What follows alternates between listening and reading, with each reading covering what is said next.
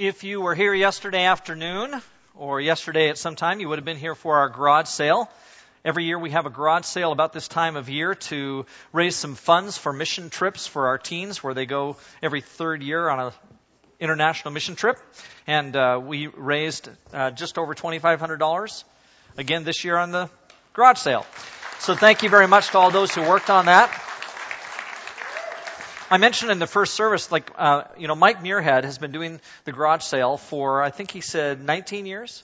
16 years. 16 years he's been doing the garage sale, and I don't know how long it's been since he's had a teenager in the youth group, uh, but I, I've been here nine years and he didn't have one then, so it's been a while. And Mike Muirhead continues to work on that. John Neufeld also comes, and John doesn't have a teenager in the youth group or hasn't had, and continues to work in the garage sale every year. And it's just a blessing to have these guys and others, of course, who give their time and their effort to make sure that the garage sale uh, comes off. So raise $2,500. I think we should have another one next week and uh, raise some more money. We also have Serve Day coming up next Saturday morning from 9 to 12. We would love to have you come. We've got some families in our community that are going to be blessed by our church family working in their yards and just cleaning up for them. A lot of times these are uh, families of older adults who don't have a chance to get out and do all the things that they used to do, and we might clean gutters and trim hedges and mow lawns and trim lawns and all those kind of things. So if you have a chance to do that next Saturday morning, we'd love to have you do so. There's a sign up list in the uh, in the Connection Center and we would love to have you sign up and be here next Sunday morning to do that, and you're going to bless some lives if you do. Uh, did I say Sunday? Saturday, okay? Next Saturday morning. We're going to hear about uh, people saying things incorrectly in just a minute here. we also have next Sunday the uh, all church picnic that's going to take place after our second service over at uh, Pierce Point Park, right? No, Pierce Estates Park. What's the name of the park, right? Pierce Estates and uh, encourage you to come and be part of that as well. And there's a grad banquet that night. You can get tickets from Dustin, although, as I saw last week, you give him the money, he doesn't really give you a ticket. You just give him the money. Okay? And there are no tickets, but you can show up. Love to have you do so. Well, in terms of misspeaking, there are at least a couple of times or kinds of misspeaking uh, that people do, and I have done both more than once, more times than I can count. First, it is inevitable that when you speak in front of people a lot, that you're eventually going to put your size 9 wingtips or your Converse All-Stars or your Skechers squarely inside your mouth. Or have you ever done that? Yes, you have. I've watched you. Okay? The first time ever that I taught an adult class, I was 23 years old. I was nervous. I was teaching mainly senior citizens. So I'm 23 years old, fresh out of graduate school. I'm teaching the senior citizens, first class ever. And while I was teaching, I accidentally combined two words together while I was speaking and blurted out quite loudly something quite profane. And they were gracious and they loved me anyway. But what do you do then when that happens? You just stare at the class, you smile, and you say, oops, and you move on. And that's what I did. It was interesting that in the same, the same lesson where I taught uh, this adult class and I swore at them, at the same time, there was a, an air conditioning unit that was right up above my head blowing down on me. And it was cold air, so I, you know, so I was cold. And my nose started to run. And I could not stop it. And I had, I had nothing. And so my nose is just running for like 45 minutes of this class with the whole time me going like this, trying to, to stop this flow. And so, eh, I, I mean, it was, I was terribly embarrassed, you know, but there was nothing I could do. One of the elders' wives came up to me afterwards and she said, you know, I just want you to know we were embarrassed right along with you. we, we were, we cared for you. We're not, you know, we're not mad at you. But that, that's just how it goes sometimes. Things don't go the way you planned. I had a friend, uh, actually the lead minister at that same church, who at a New Year's Eve, uh, New Year's Eve service that was combined, several churches came together, and he had a chance to read from 1 Corinthians chapter 15 verse 33. And here's what he read. Do not be misled. Bad company corrupts good morals. Do not be misled. One of the elders was in the audience and he went, Randy, Randy, Randy. But that's what happens sometimes. We say things that are not exactly what we want them to be. For example, I don't know if I need to click on this again. Maybe I do. Oh. Can you make that work for me, Trev?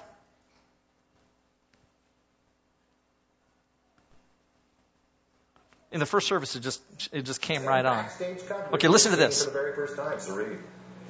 Well, a very, very heavy, uh, heavy divertation tonight. We had a very Darrison, but let's go ahead, Terrace Chase English for the bit.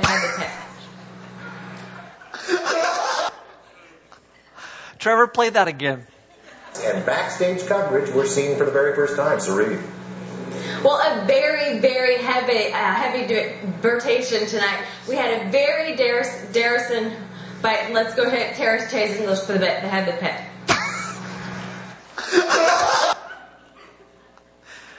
Thank you, sir. And I think I'm bad. Can you imagine? Well, do you think she kept her job afterwards? I don't know. But these kind of things happen. Well, another way to misspeak is to say something that is mistaken. I've told you before about the second time that I ever preached and how immediately when I finished preaching, the preacher of the church, who, you know, I, I mean, I knew him well and all that, but the moment I got done speaking, he got up immediately and told everything, or told everyone that I was a young man who didn't know what I was talking about, as if they couldn't figure that out on their own. He obviously thought that I had spoken poorly and that I had, in that sense, misspoken. I remember the first time that I tried to preach a series on the kingdom, which is the series that we've been preaching recently. And it was a long, long time ago. It was another galaxy far, far away. But I was told in no uncertain terms by the leadership that I could not preach about our still present expectation for the kingdom to come. And that's because, to their mind, the kingdom already came. It came on the day of Pentecost. And even though I was convinced that although the, the kingdom still had time to come, or it, it needed to come again in its fullness, that I was not to preach on that subject anymore. In fact, in my exuberance, I had made a banner, not unlike this one, and on the bottom of the banner, we had put, Thy kingdom come. You know, direct quotation from Matthew chapter 6, verse 10. And they came to me and they said, You got to take that banner down. And I'm thinking, It's scripture. Like, how can I take this down? And they said, We want you to take it down and add something to the end. We want you to put on the end, Thy kingdom will come in all its fullness. And so I was actually adding to the Word of God on the banner in order to please their theological ideas about what the kingdom had already done. And I just think that's fascinating that we sometimes have to do that. When I was 19 years old, I wanted to change the world. Ever had that experience? When I was 19 years old, I wanted to change the world. I was, and some of you who are sitting there right now, you hear me say this, you're going to cringe, and others will just applaud inside. I was liberal politically. I was an environmentalist. I was a social activist. I was a post hippie era hippie.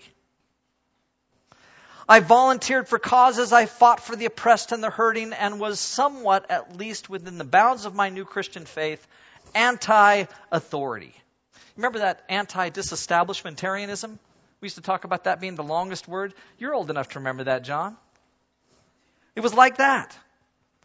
When I was in my early 20s, I was theologically quite into what is called liberation theology or political theology. I was reading a guy named Jurgen Moltmann all the time, and he was a Marxist. And I read him and loved what he was saying. And I was somewhat convinced that Christians needed to have as their main agenda the freeing of oppressed people, especially oppressed economically and politically, wherever they existed. We needed to work to free them. When I was about 23, I got myself in big trouble because I accused the writer of an article in a Christian newspaper, and for those of you who might read the Christian Chronicle, it was the Christian Chronicle, got myself in big trouble because I accused an, uh, a writer of this article of not caring about the poor. And I got back a scathing letter from a fellow whom I didn't know, but who had previously preached at the church where I was converted. and who knew all my friends in my home church. He basically said that all the other adults who knew me would be ashamed of me for the way that I was thinking. He said that those who taught me about Christ would be embarrassed by me. And when I look back now, he was probably right.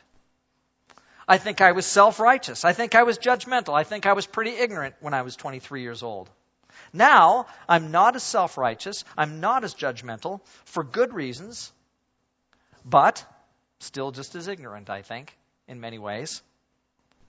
At least two things have not changed since I was 23 years old and politically liberal and active.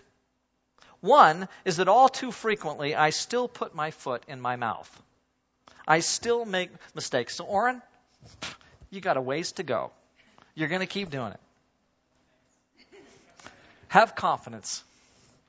The second thing is that in my best moments, in my best moments, I still want to change the world. I'm not as liberal politically, but I still want to see people liberated. I still think that the oppressed and the hurting need to be impacted by the church's ministry. I still want to embrace the outcasts. I still want to do something. I still want to make a difference with my life. I still want to change the world. And, and that's why I think I love so much this study on the kingdom. Because the notion of the kingdom of God at its core is all about transformation. It's all about changing the world. You know, people talk about this all the time. Organizations are founded and grounded in the notion that they're going to change the world. And the only people I know who really have the capacity to change the world are the people who are sitting in front of me. We're the only ones who really can change the world because we have a God who is behind us and who wants to change the world. And this time, I don't think I'm misspeaking. I think I'm simply saying the truth and on safe ground. And here's the reason why Jesus went throughout Galilee teaching in their synagogues, proclaiming the good news of the kingdom, and healing every disease and sickness among the people. Why did he do that? What was he about? He did that because he was in the process of changing the world through the kingdom, through the power and the presence of God. He wanted things to be radically different than they were. And so he went around changing things. And the world was impacted. Here's some other things he said. He said, I've not come to call the righteous, but sinners to repentance, to change. He wants people, sinners like you and me, to change. He wants us to genuinely be different. The Son of Man came to seek and save that which was lost. There are those people who are absolutely lost. And He came to save them. I've come that you might have life and that you might have, have it to the full. Because there are lots of people who don't. Come to me, all you who are weary and heavy burdened, and I will give you rest clearly Jesus wanted to bring for them transformation. He wanted things to change. And then look at these words. And, and I'm going to put these on the screen. And I, and I just want you to notice how, how challenging these are, how radical these words are that come from Jesus. Look at this. Do not suppose that I've come to bring peace to the earth. Like we don't even we don't expect Jesus to say that, but he does. Don't suppose that I've come to bring peace to the earth. I did not come to bring peace, but a sword. For I've come to turn a man against his father, a daughter against her mother, a daughter in law against her mother in law. A man's enemies will be the members of his own household. Anyone who loves their father or mother more than me is not worthy of me. Anyone who loves their son or daughter more than me is not worthy of me. Whoever does not take up their cross and follow me is not worthy of me. John mentioned this during the Lord's Supper. We mentioned it in class today. Jesus says, Take up your cross. And to them, that wasn't metaphorical. People didn't hear this and they think themselves, oh, he's talking to us about, you know, he wants us to make some sacrifices. When he says to them, I want you to take up a cross and follow after me, cross for them meant one thing. It meant crucifixion. So when he says that to the disciples, that's what they're thinking about. They think they're going at any point with him to Jerusalem to die. Whoever finds their life will lose it. Whoever loses their life for my sake will find it, Jesus says. These are radical words. Boy, I thought I was a radical when I was 20 years old. These are radical words. These are hard words, challenging words. But they're words I hope you will take seriously. Jesus' point is obviously not that he wants children to hate their parents. Jesus doesn't want children to hate their parents. Honor your father and mother. What he wants is commitment to his agenda. He wants you to get on board with his mission, to realize that the mission he is about is a lot bigger than we sometimes think. You know, Jesus said, Go and make disciples of all nations, baptizing them in the name of the Father, the Son, and the Holy Spirit. And he wants us to do that. He also said, and if anyone gives even a cup of cold water to one of these little ones who is my disciple, truly I tell you, that person will certainly not lose their reward. He wants us to give out some cold water as well. Jesus said, I will make you fishers of men. He also said, The Spirit of the Lord is on me because He's anointed me to proclaim good news to the poor. He has sent me to proclaim freedom from the prisoners, recovery of sight for the blind, to set the oppressed free, to proclaim the year of the Lord's favor, which was for them that meant the Jubilee. You know, we're sometimes like John the Baptist who was confused about why Jesus came. He thought Jesus came to establish an authoritative earthly kingdom. And he didn't get it. He, Jesus wasn't acting the way he expected. And so he sends some messengers to Jesus and says, What are you doing? I don't get this. Why are you not acting like the Messiah I expected you would act like? And Jesus says to John, Go back and report to John what you hear and see. The blind receive sight, the lame walk, those who have leprosy are cleansed, the deaf hear, the dead are raised, and the good news is proclaimed to the poor. Blessed is anyone who does not stumble on account of me. And my point is, do you see how big this mission of the kingdom is. To reach the world for the Lord Jesus Christ is huge. And it's transformative. It is so world changing. And what we need to do is to be kingdom oriented. Do you ever get do you ever get frustrated because of the lack of progress the church makes? Do you ever think, oh, we should be doing more, we should get more done, we should be bigger, we should be reaching more people? All of that I agree with. And so we come up with all kinds of solutions, plans. We think we have all the answers as to why we are less effective than we want to be at bringing about transformation. We think that our ministry is too narrow, or we think our ministry is too broad, or we think our ministry is too liberal, or our ministry is too conservative. It's too inward focused, or it's not enough like family.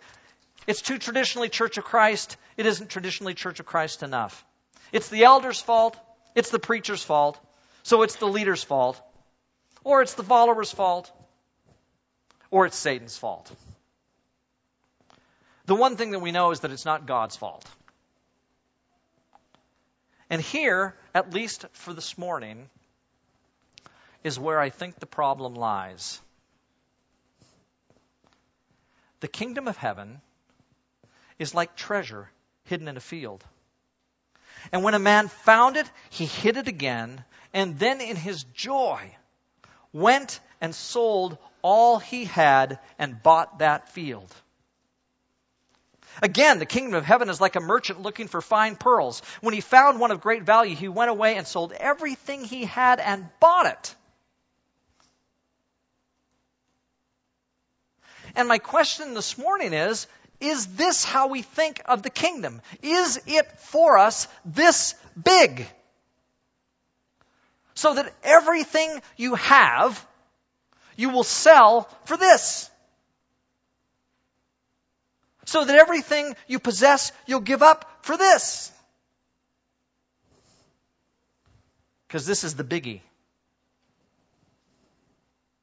You've heard the story before about Albert Schweitzer, who was once at Harvard. He told the student body at Harvard University that only ones among them who would end up being truly happy were those who decided to become servants. He knew this because after possessing three doctoral degrees in theology, music, and medicine, he was sitting in his university office one day, and a letter came across his desk inviting people to go to, I think it was the Congo in Africa. And Schweitzer says, I looked at the letter, and I read it, and I knew immediately what my call for the rest of my life was going to be. And he left his tenured university position and he went to Africa and he gave it all up. And now he's at Harvard telling these students, the most brilliant in the United States in some sense, that the only way they were going to be happy, based on his experience, is when they become servants. Now, you may have heard that story before. What you may not know is that the theological principle that drove Schweitzer to make the decision that he did was what he thought about the kingdom of God as preached by Jesus. That's what motivated Schweitzer more than anything else. The kingdom of God in the ministry of Jesus Christ.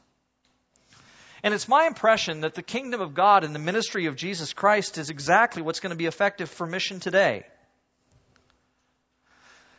But it requires of us the same kind of sacrifice that it required of him. Schweitzer, I mean. And ultimately of Jesus. Like we cannot have the impact in our world that Christ wants us to have, this transforming, changing, powerful impact, unless we give ourselves to this. The kingdom of heaven is like a treasure hidden in a field. When a man found it, he hid it again. Then in his joy, he went and he sold all he had and bought that field. It was the biggest thing going for him. He sold everything to get that. And Jesus says that's what the kingdom of God is like. And so it may require of us sacrifices. We have to have kingdom eyes. We need kingdom focus. We need to make kingdom sacrifices. And so I want you to look again at these words from Jesus, and I want you to pay attention, especially to the last paragraph. Anyone who loves their father or mother more than me, and you know, you could put anything in there. He puts mother and father. You could put anything, but he put mother and father.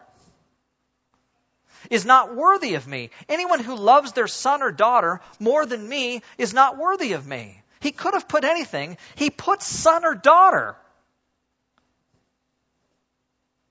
Whoever does not take up their cross, which again, for them meant crucifixion, and follow me is not worthy of me. Whoever finds their life will lose it. And whoever loses their life for my sake will find it.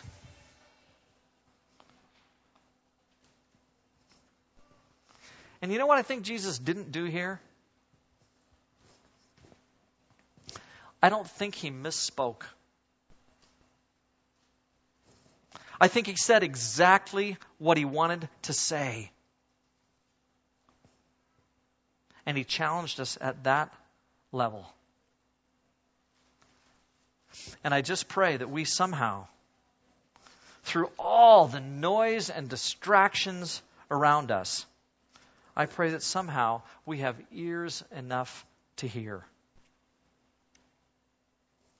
Let's pray.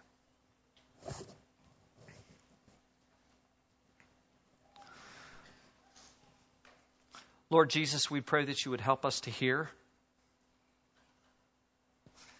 We pray, God, that you would hear us, allow us to hear you, and, and that we would respond by giving our whole lives back to you.